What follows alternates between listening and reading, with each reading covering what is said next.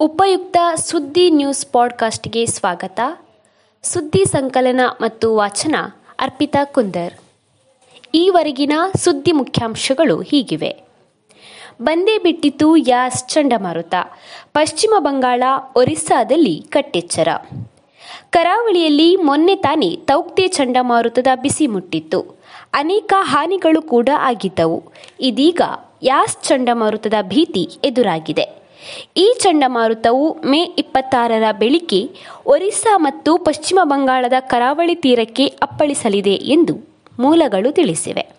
ಹಾಗೂ ಈ ಸಂದರ್ಭದಲ್ಲಿ ಗಾಳಿಯ ವೇಗವು ಗಂಟೆಗೆ ನೂರ ಐವತ್ತೈದರಿಂದ ನೂರ ಅರವತ್ತೈದು ಕಿಲೋಮೀಟರ್ನಷ್ಟಿರುತ್ತದೆ ಎಂದು ಭಾರತೀಯ ಹವಾಮಾನ ಇಲಾಖೆ ತಿಳಿಸಿದೆ.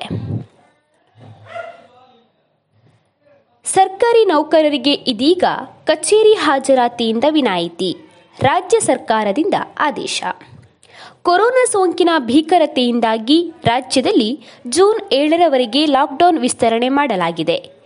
ಈ ಸಂದರ್ಭದಲ್ಲಿ ಅಗತ್ಯ ಸೇವೆ ಹೊರತಾಗಿ ಕೆಲ ಇಲಾಖೆಗಳಲ್ಲಿ ಸಿಬ್ಬಂದಿಗಳಿಗೆ ಹಾಜರಾತಿಯಿಂದ ವಿನಾಯಿತಿ ನೀಡುವಂತೆ ಸರ್ಕಾರ ಆದೇಶಿಸಿದೆ.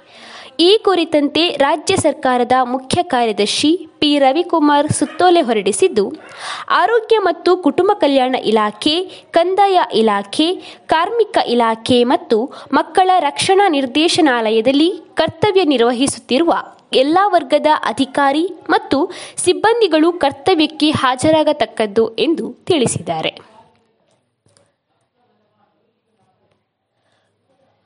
ಕೋವಿಡ್ ದೃಢೀಕರಣಕ್ಕೆ ಶ್ವಾನ ಪ್ರಯೋಗ. ತೊಂಬತ್ತರಷ್ಟು ಕೋವಿಡ್ ಕೇಸ್ಗಳನ್ನು ಪತ್ತೆ ಹಚ್ಚಲು ನಾಯಿಗಳಿಗೆ ತರಬೇತಿ ನೀಡಬಹುದು. ಸೋಂಕಿನ ಲಕ್ಷಣ ಇಲ್ಲದವರಿಗೆ ಸೋಂಕು ಹರಡಿರುವ ಬಗ್ಗೆ ಖಚಿತ ಮಾಹಿತಿ ಈ ಶ್ವಾನಗಳಿಂದ ದೊರೆಯುವ ಸಾಧ್ಯತೆ ಇದೆ ಎಂದು ಅಧ್ಯಯನವೊಂದು ತಿಳಿಸಿದೆ. ಸೋಂಕಿನ ಲಕ್ಷಣವಿಲ್ಲದ ವ್ಯಕ್ತಿಗಳ ವಿಶಿಷ್ಟ ವಾಸನೆಯನ್ನು ನಾಯಿಗಳು ಗ್ರಹಿಸಬಲ್ಲವು ಎಂದು London school of tropical medicine ಸಂಶೋಧಕರು ಖಚಿತಪಡಿಸಿದ್ದಾರೆ.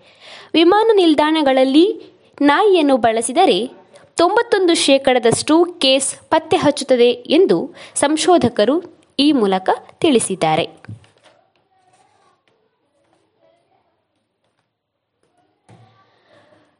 ಪ್ರಸಿದ್ಧ ಭರತನಾಟ್ಯ ಕಲಾವಿದೆ ಭಾನುಮತಿ ಕೊರೋನಾಕ್ಕೆ ಬಲಿ. ಕರ್ನಾಟಕ ಕಂಡ ಅದ್ಭುತ ಅಪ್ರತಿಮ ನೃತ್ಯ ಕಲಾವಿದರಲ್ಲಿ ಒಬ್ಬರಾಗಿದ್ದ ನೃತ್ಯ ಗುರು ಬಿ. ಭಾನುಮತಿ ಅವರು ಕೊರೋನಾದಿಂದ ಸೋಮವಾರ ನಿಧನರಾಗಿದ್ದಾರೆ. ಮೂಲತಃ ಕಲಾವಿದರ ಕುಟುಂಬದಿಂದಲೇ ಬಂದ ಬಿ. ಭಾನುಮತಿ ಭರತನಾಟ್ಯದಲ್ಲಿ ದೊಡ್ಡ ಹೆಸರು ಮಾಡಿದವರು. ರಾಷ್ಟ್ರೀಯ ಮತ್ತು ಅಂತಾರಾಷ್ಟ್ರೀಯ ಮಟ್ಟದಲ್ಲಿ ಕರ್ನಾಟಕ ಶಾಸ್ತ್ರೀಯ ನೃತ್ಯ ಸೌಂದರ್ಯವನ್ನು ಪಸರಿಸಿದ ಹೆಗ್ಗಳಿಕೆ ಇವರದ್ದು.